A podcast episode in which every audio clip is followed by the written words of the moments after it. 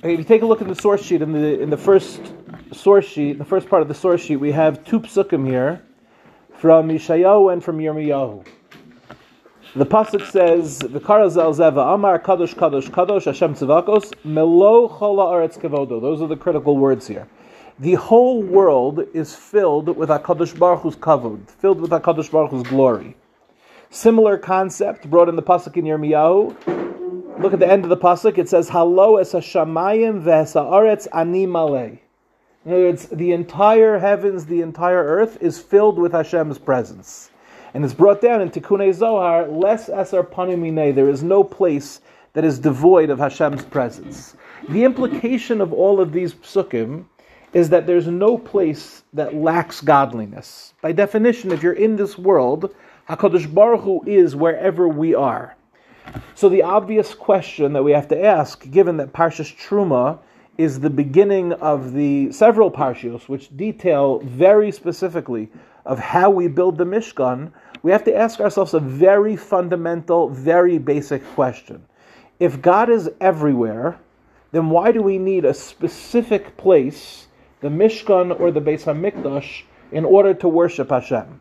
There is Hashem is everywhere. So what does it mean that there's a specific place that Hashem is revealed more. And just adding on to this one layer, what does it mean for us today when we don't have a Mishkan and we don't have a Beis Hamikdash? In other words, whatever advantage having a Mishkan means, we don't have it today. So what are we supposed to do? Right? Are we just lacking? Is that it? Or is there something that we're meant to learn from the Mishkan, from the Beis Hamikdash, that's still applicable today? So that's our first question. There's a second question, seems to be unrelated. It's not unrelated. This is a Torah from Rav Moshe Weinberger, very beautiful Torah. It's a Gemara in Brachos. I'm going to read the brach. I'm going to read the Gemara inside. You can see on the bottom I brought the uh, the English translation, but I'll read it inside for you. Abaya v'Rava havoyasva kamei derabba. Girls have heard of Abaya and Rava. Abaya and Rava were talmidim of Rabba, and they were sitting in front of him. So Amar Luhu Rabba. So Rabba said to Abaya and Rava, Lemim Avarchim. Who do you bless? Who do you bless? So Amar Leila Rachmana. We bless Hashem. What do you mean, who do we bless? We bless Hashem. V'rachmana hecha Yosef. Rabba says to his two Talmidim, Abaya and Rava, and where can HaKadosh Baruch Hu be found? So Rabba achve l'shmei tlala. So Rava pointed to the ceiling. He said, This is where Hashem can be found. Abaya nafik levara, achve klape shmaya. And Abaye went outside and he pointed towards the heavens. Amrluhu Rabba. So Rabba said, Tarvaichu Rabbanan Havesu. I see that you too, even though you're both very young, I see that great rabbis will come from you. Obviously, there's a deeper significance to this Gemara the fact that Rava pointed to the ceiling and that Abaya went outside and pointed toward Shemayim. Obviously, these mean very deep things, and Rabba was able to perceive, even at a young age, that Abaya and Rava would become great rabbis because of this answer. And the Gemara says, I don't exactly know what the Gemara means over here, but Hainu da this is like what people say, Butzin, Butzin, Mikitve Yediyah. A cucumber can be recognized from the very beginning that it's a cucumber. You can always, you can already tell from the time a cucumber is small that it's going to become a cucumber. So too, even though Abaya and Rava are young, I see that they'll become great. What's the reference to a cucumber? I don't know, but that's not relevant for now. So we have a machlokas between Abaya and Rava, some deep significance to this Gemara. Where can Hashem be found? Abaya points to the. Make sure I get this right. No, yeah, Rava pointed to the ceiling, and Abaye goes outside and points to Shemayim. Obviously, they have some sort of machlokas here. What's the depth of this machlokas? So, in order to understand this, we're going to learn a Gemara in Chagiga. It's a, it's a, a very deep Gemara, and we're going to try to understand it very, very, very intensely. There's a pasuk in Yirmiyah. The pasuk says, "Ve'imlo tishma'ua b'mistarim tivchen nafshi negeva." If you will not hear it, my soul will be crying in secret for your pride. Who is crying? This is Hashem.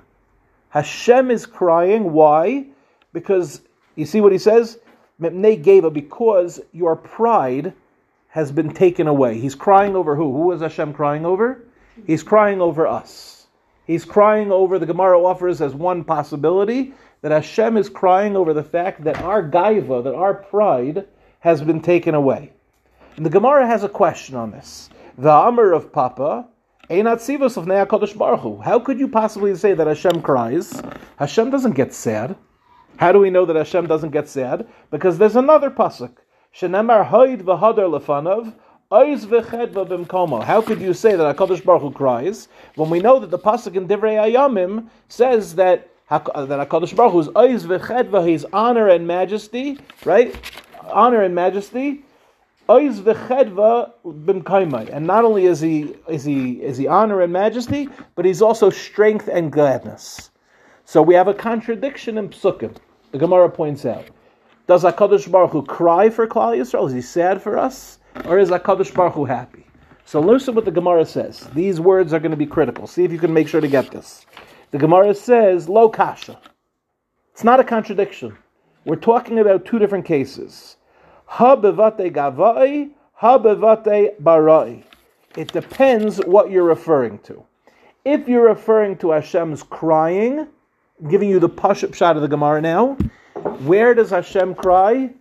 In the innermost chambers. In the innermost chambers, Hashem cries. Why in the innermost chambers? Because that's where a person can cry in secret. But in the outside, Hakadosh Baruch Hu is happy. That's the simple explanation of the Gemara. Simple explanation of the Gemara is where is Hashem happy? Outside, Hashem is happy, but secretly, in the inside, Hashem is sad. Why is Hashem sad? Why is Hashem crying? Because the pride of the Jewish people in exile has been diminished. This is what the Gemara says. But in the Svarim Akdoshim, in the Chassidish Svarim, in the Kabbalistic Svarim, a different explanation is given for this Gemara. The exact opposite. That on the outside, HaKadosh Baruch Hu is sad, but on the inside, HaKadosh Baruch Hu is crying. You realize again, to make sure everyone gets it. The simple explanation of the Gemara is that where is Hashem happy? On the outside, he's happy. But really, really on the inside, what is Hashem?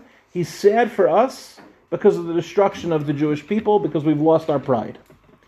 But the Svarim Akdoshim say it's the opposite. On the outside, Hashem is sad because the Klal Yisrael lost its pride. But on the inside, Hakadosh Baruch Hu is happy. So let's understand what does this mean. This is a deep idea here. So it needs to be understood as follows. There's something called Rashis Chachma Yiras Hashem. Before we talk about acquiring wisdom, there's a baseline called Yiras.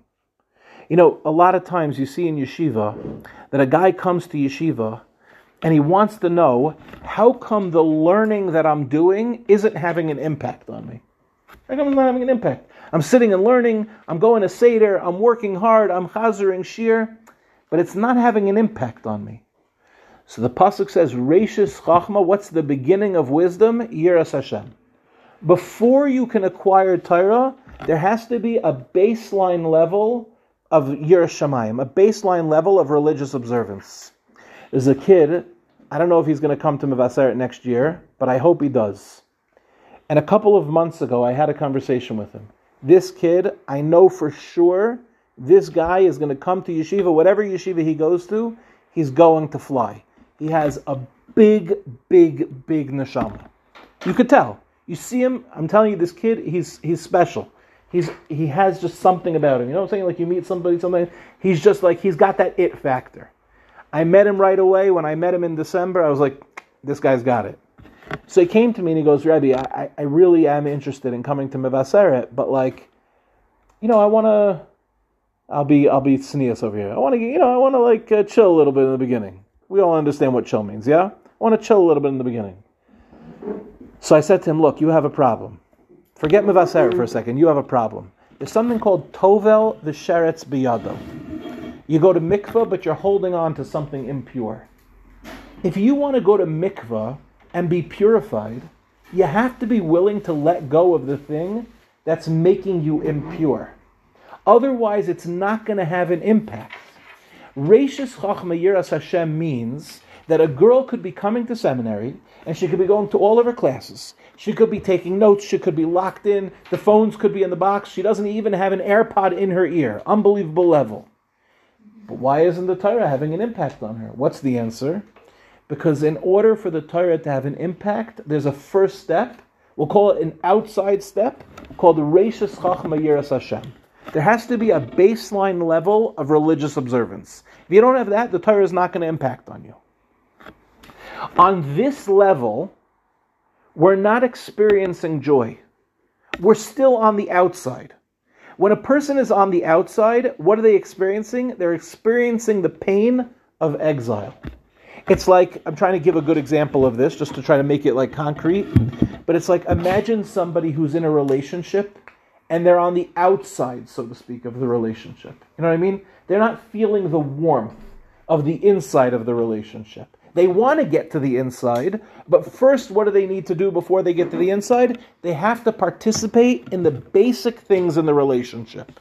It's like if the husband wants to get close to the wife, he's not feeling right now like he's on the inside, right? He's feeling distant, he's feeling pushed away. The first thing he needs to do is he needs to do the basic things in the relationship. What would be the basic things in the relationship? He needs to take out the garbage, he needs to put his socks in the laundry, right? He needs to make a parnasa. He needs to wake up in the morning. He needs to be an attentive father. Right? He needs to go out on a date with his wife.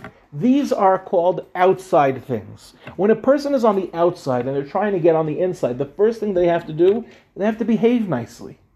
But on the outside, do you feel joy? On the outside, you feel the pain of the pride that you don't have. The fact that you're not able to get to the innermost sanctum of the relationship. Every one of us in this room, one second, every one of us in this room wants what? We want to get to a state of union. We want to get to a state of oneness, of dvekus with Hashem. We all want to get to that innermost section. But right now, when you're on the outside and you're just behaving, you're doing the right thing. Hashem. So you could show up in the morning, you could daven. But are you really like feeling connected? No, you're feeling the pain, perhaps, of I'm pushing myself to do something even when I don't feel that inner level of connection. What does it mean to be inside? To be inside, to be inside the innermost chambers of the king. Listen what the Pasuk in Shir Hashirim says. I brought it down over here. Amelech nagila v'nismechabach. When the king brings me into my inner, into the innermost chambers, that's when we experience joy. That's the joy of Torah. The joy of Torah is not the joy of behaving. It's not the joy of a basic level of observance. The joy of Torah is the union that you get to have with Hashem. That's a big deal. Imagine for a moment that the Torah, a good way of thinking about it, is Hashem's diary. That's a beautiful way of thinking about it. You know, if you invite somebody in and you say to them, I'd like to share with you my innermost thoughts and feelings, what do you feel when someone gives you that gift? I had a Talmud once who told me that he got married and he and his wife were in a really strong place. And with great vulnerability, she wanted to tell him about a part of herself that she had back in the day and the way that she said it to him, she said, I can't adequately give it over, but I have my diary from that time where I used to journal, and I'd like you to read it. And he did. And he shared with me not any of the details of what she said, but he shared with me what it was like to receive that diary from her. Could you imagine the level of intimacy, the level of vulnerability, the level of connection?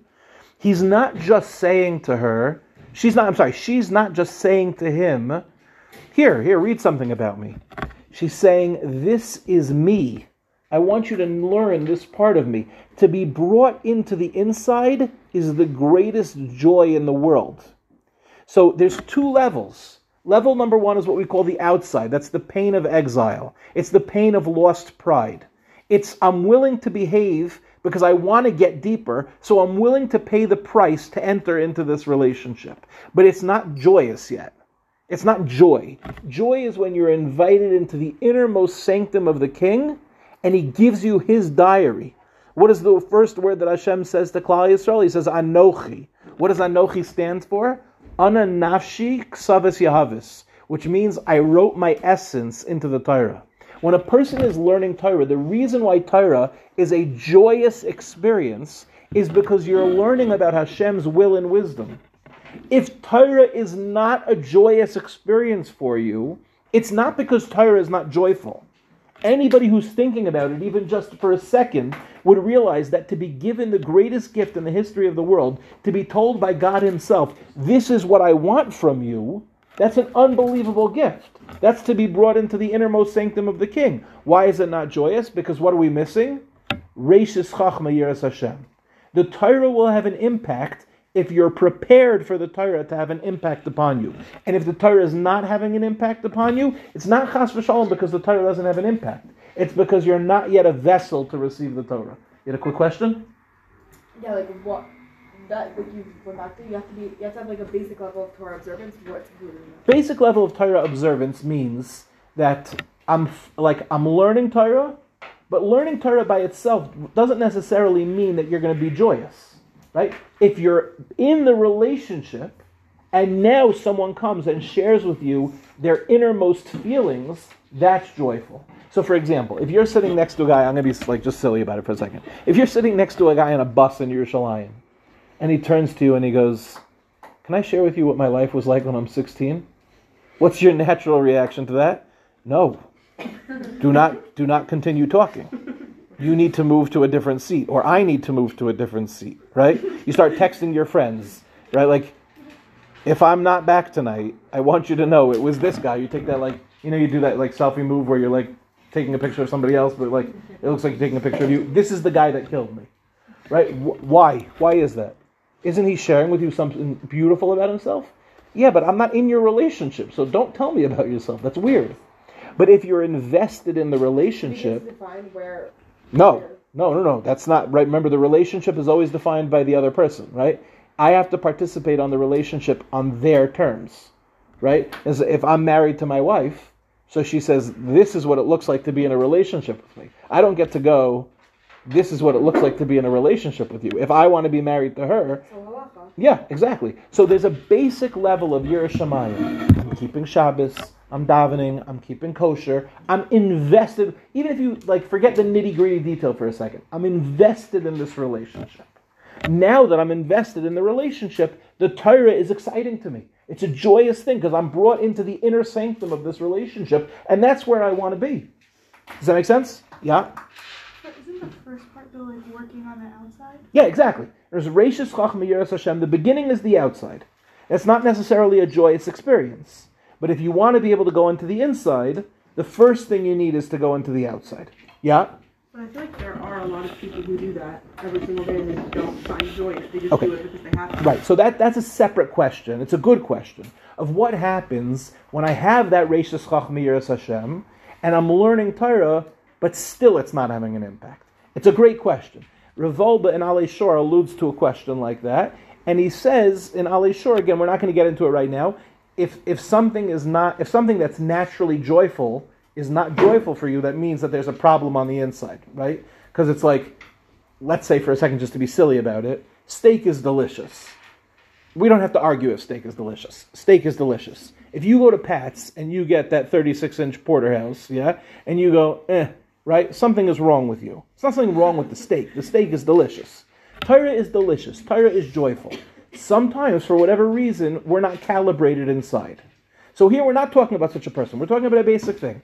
First, you have to have the Reishis Chachma Yos Hashem, and if you have that, Torah now is a naturally joyful experience. And if it's not, it means something is off. Okay? Fine. With this in mind, let's learn a Gemara in Shabbos that basically says this beferish. Amar Rabba Barav Huna. You see the Gemara inside? Amar Rabba Barav Huna. Rabba Barav Huna says, Kol Adam sheyesh bo Torah ve'ein bo yira shamayim. Let's say you have a person, he's a big Talmud Chacham. He's a big Talmud Chacham. He sits and he learns in kollel all day long. He's a guy, he lives here in Ramat Eshkol. He's an unbelievable guy. He's sitting and learning all day long. But he's not a Yarei Shamayim. He's not a God-fearing Jew. So what does the Gemara compare it to? Doma legizbar. This is compared to a treasurer. Shemasr lo maftechos hapnimius. He's been given the keys to the inner safe. Umaftechos achitzonius lo masr lo, but he wasn't given the keys to the outside safe. So imagine you're standing on the outside of two safes, two safes, and you have the key to the inner safe, but you don't have the key to the outer safe. So the Gemara says, Bahai ayel. How is he going to get to the inner safe? Sometimes a person is standing there with the keys to the, they have the keys to the kingdom. The Torah is in that inner safe. The Torah is internal. And this guy has the keys. He's a tremendous Tamachachim. But you know why it's not having any impact on him? You know why he's not joyous with the Torah? Because he's still standing on the outside without the keys. He has no Yira Shamayim. It's possible that a person could be a professor of Rashi. They could know all the Rashis. They can know all the Rashis better than anybody else. But what are they missing? They're missing the outside key. They're living in a state without any Yira Shamayim. So now listen to this. Let's go back to our machlokas between Abaya and Rava. One second, let me finish this and I'll get to your question. Let's go back to the machlokas between Abaya and Rava. Remember, girls, what happened? Rava asked, Where is Hashem? Rava pointed to the ceiling in the beis medrash, and Abaye went outside and pointed to Shemayim. So now it's very obvious what the answer is. What was Rabba asking? Rabba wasn't asking a stupid question. Rabba wasn't asking a silly, childish question. He was saying, Where do you find Hashem? Like, how does that work? Like, it really, how does that work? How do you find Hashem? So, Rava pointed to the ceiling of the beis medrash. They were sitting in a beis medrash, just like we are. And he said, Right here, in our beis medrash, when we sit and learn Torah in the inner sanctum of the king, that's how we connect to Hashem. And you know what Abaya said? Abaya said, You're right, but we have to go outside and point to what? Point to Shemayim. Because if you don't have Yira Shemayim, then the Torah is not going to have an impact on you. And what did Rabbah say about Abaya and Rava? He said, You're both right. And that's how I know that you're going to become great Rabbanim. Because you, Abaya, I'm sorry, you, Rava, you're saying, How do we get close to Hashem? Through learning Torah. That's the main point here. The main point is to learn Torah, to connect to Hashem. But Rava added on something that Abaya didn't say. He said, and if you want to get to the inside, first you have to be on the outside. If you want, if you walk into a hotel, you can't just walk up to your room. What do you have to do? You have to stop at the front desk. You have to get the keys. The outside, you have to pay the piper. Is it joyous to be on the outside? No, but you got to do the work. Once you put in the work, what naturally happens? Now you have the keys to the inside. And this is what the Mishnah in Avos says. Let's learn the Mishnah in Avos together and then I'll get to your question. Rav Chanina ben Dosa Aimer, Rav Chanina ben Dosa says, Kol kodemes lechachmaso. If your yiras shamayim, if your yiras chet comes before your Torah wisdom, chachmaso miskayemes, then your Torah will have an impact. It will last. The kol shechachmaso kodemes liyiras Ein miskayemes. But it's possible, says Rav Chanina ben Dosa, that you have someone who's a massive Talmud Chacham and they could quote to you chapter and verse every single pasuk in Tanakh, and they could quote to you from all of Shas and Paiskim, but they have no Yira Shemayim. You know what's going to happen to their Torah? Their Torah will be lost. Their Torah will not be sustained. You know, we've seen people, big Talmidei Chachamim, who had no Yira Shemayim, and we've seen what happens to them. Their Torah ultimately it has no staying power because it's not held in an appropriate vessel. It just flitters away. Sometimes even great rabbis who appear to be great rabbis because they have a massive wealth of Torah knowledge are not people we should be learning Torah from. Because just because you know a lot doesn't mean that you're a teacher of Torah. Doesn't mean that Torah is makuyim by you. It doesn't mean that Torah is sustained by you. You know, there was a guy in my neighborhood. I'm not going to get into any of the details because it's irrelevant. There was a guy in my neighborhood many years ago who was probably one of the biggest Talmidei Chachamim in the world. Guy knew everything, but he was a despicable person, and he was doing terrible averas in secret until it came to light. And then when it came to light, he was basically excommunicated from the community.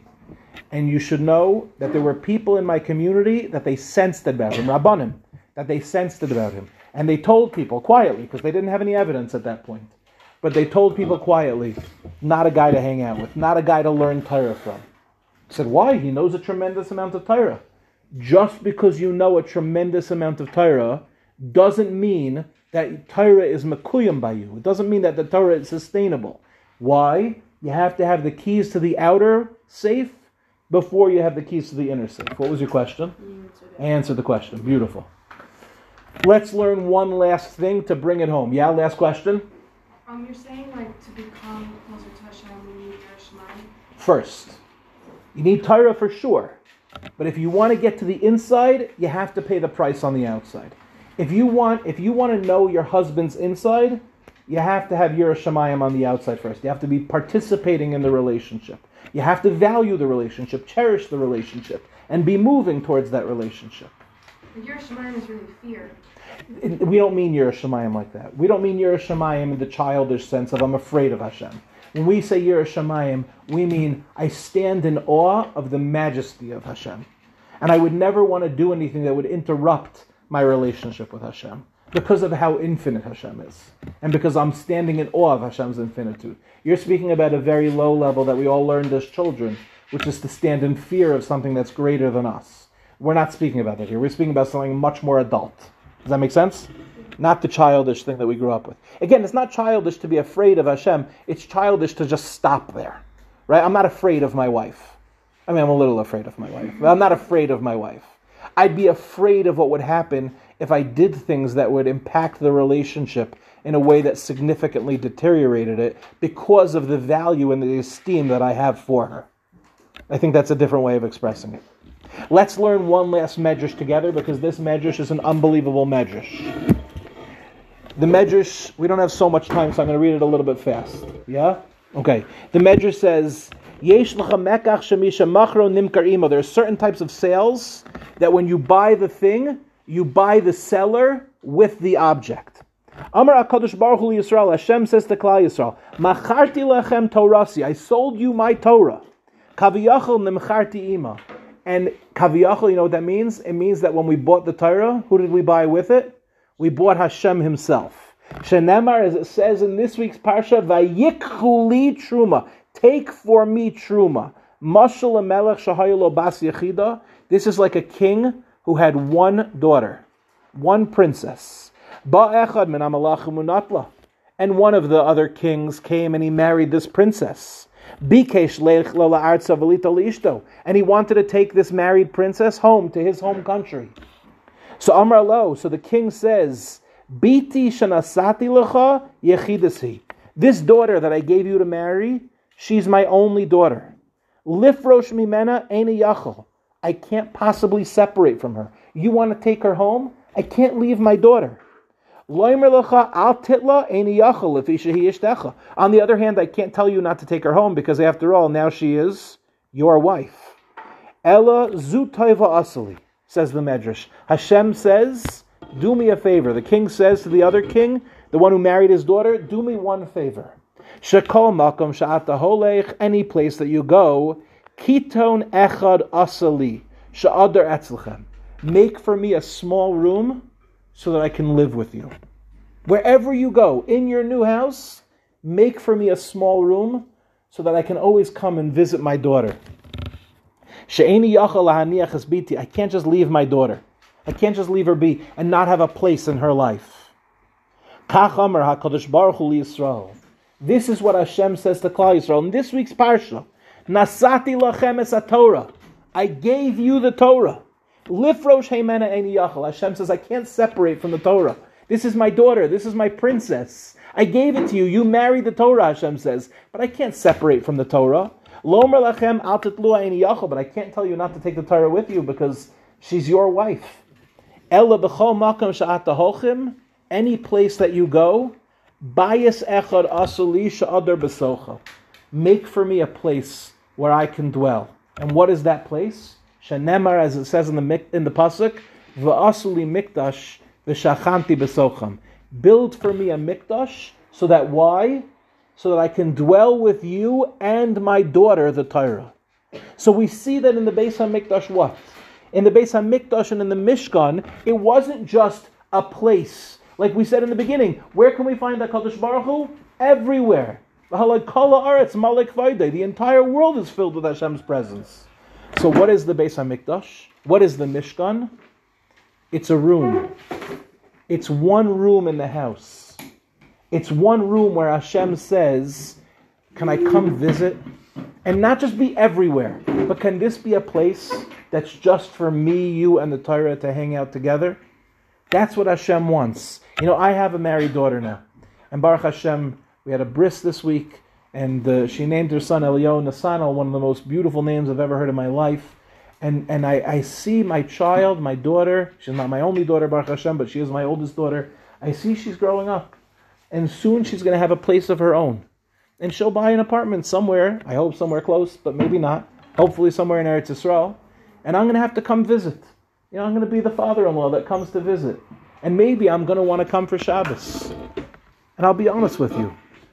I hope that when they buy a place, and I hope that when I do go for Shabbos, I hope they don't put me at a neighbor's house. You know what I'm saying? I hope I'm not that. I, I don't want to be that shver. I don't want to be that father, that father-in-law. I want that they should be machshiv, my wife and I, that when we come to visit, there's a room for us. And maybe it'll be Elio Nasano's room. Maybe Elio Nasano will complain. Why do I have to sleep in the guest room? Why can't Saba and Safta, or I'm, I'm not Saba, I'm Pops. I'm Pops, and my wife is going to be Bubby. Bubby and Pops. Yeah? I'm still getting used to it. How cool is Pops? Pops is the coolest name ever. Let's be honest. Yeah? So I'm, I'm excited. I want to come, but I want to stay in their house. I want to have a special room where we can all hang out together. I want there should be a place for me. Don't just move to Afula and forget about me. Don't just move to Haifa and forget about me. I want that there should be a place. This is what HaKadosh Baruch Hu says to us. But what about today? Is there a place where we can hang out with HaKadosh Baruch Hu today? Have we lost the Beis HaMikdash to such an extent that there's no place in the world that we get to hang out with Hashem? one place that's just for us. So let's look one last thing. The pasuk, beautiful pasuk, pasuk in Yecheskel says as follows: Lachain emor ko amar Hashem Elokim ki erchaktim bagoyim v'chi afitzosim ba'aratzos ve'elehem mikdash ma'at ba'artzos asher bo'usham. Listen what the Navi Yecheskel says. The Navi Yecheskel was in Galus and he says God's and said he says this is what Hashem said to me. I sent them to a faraway land, and now they live among the goyim, and I scattered them all over the lands. He said, but I made for them a mikdash ma'at. There is still, even after the destruction of the Beis Hamikdash, there is still a small mikdash, a miniature Beis Hamikdash. Says the Gemara in Megillah, last one. The mikdash ma'at. What is this small mikdash? Amar Rav Yitzchak. Elu bate knesios shebebavel. These are our shuls, and these are our bate medrash. Girls, there's a secret to Klal Yisrael's continued survival. The secret is wherever we go, what do we build? We build shuls and yeshivas and seminaries. Why do we build shuls and yeshivas and seminaries? Because we build the innermost chamber. We build that special room. We build a place where Torah is being learned, where we're davening to HaKadosh Baruch Hu. You know, sometimes I hear girls say and guys say, like, does it really matter if he learns? Like, does it really matter, Rabbi, if I learn? Am I not a good Jew if I don't learn? So I don't know. I don't know what what's called good Jew. Everybody's a good Jew. Everybody's beautiful. But if we're in a relationship and we don't learn anything about the other person, isn't that sad? The secret to the survival of a Jew in Galus is when we went to Bavel after the destruction of the Beis Hamikdash. You know what we set up? Shuls and yeshivas. Shuls and yeshivas. Somebody said to me recently, "Don't we have enough shuls and yeshivas?" The answer is, we can never have enough shuls and yeshivas. Baruch Hashem, Klal Yisrael is growing. What do we want to give to our children? A Torah education. What do we want to have a place of? We want to have a place where we can connect to Hashem. That's the purpose of a shul. That's the purpose of a yeshiva. That's the purpose of a seminary. You think you came here to Yerushalayim, Ir HaKodesh for the year, just stopped to hear another class? You came to participate in the innermost sanctum of the King. You came to the place of joy. You want the key? You want the key? You have the internal key. You want the external key? Yiras Shamayim. You have to be willing to be focused in building the relationship. Be'ezras Hashem, if you have the outermost key, if you have the Yiras Shamayim, you'll have the innermost key. And even though today the Beis Hamikdash is destroyed, Baruch Hashem, Hakadosh Baruch Hu gave us the opportunity to build shuls and yeshivas, so that we don't have the big Beis Hamikdash, which God willing we'll have soon. But in the meantime, we have to keep building our little Beis Hamikdash. Okay, girls, have a wonderful Shabbos.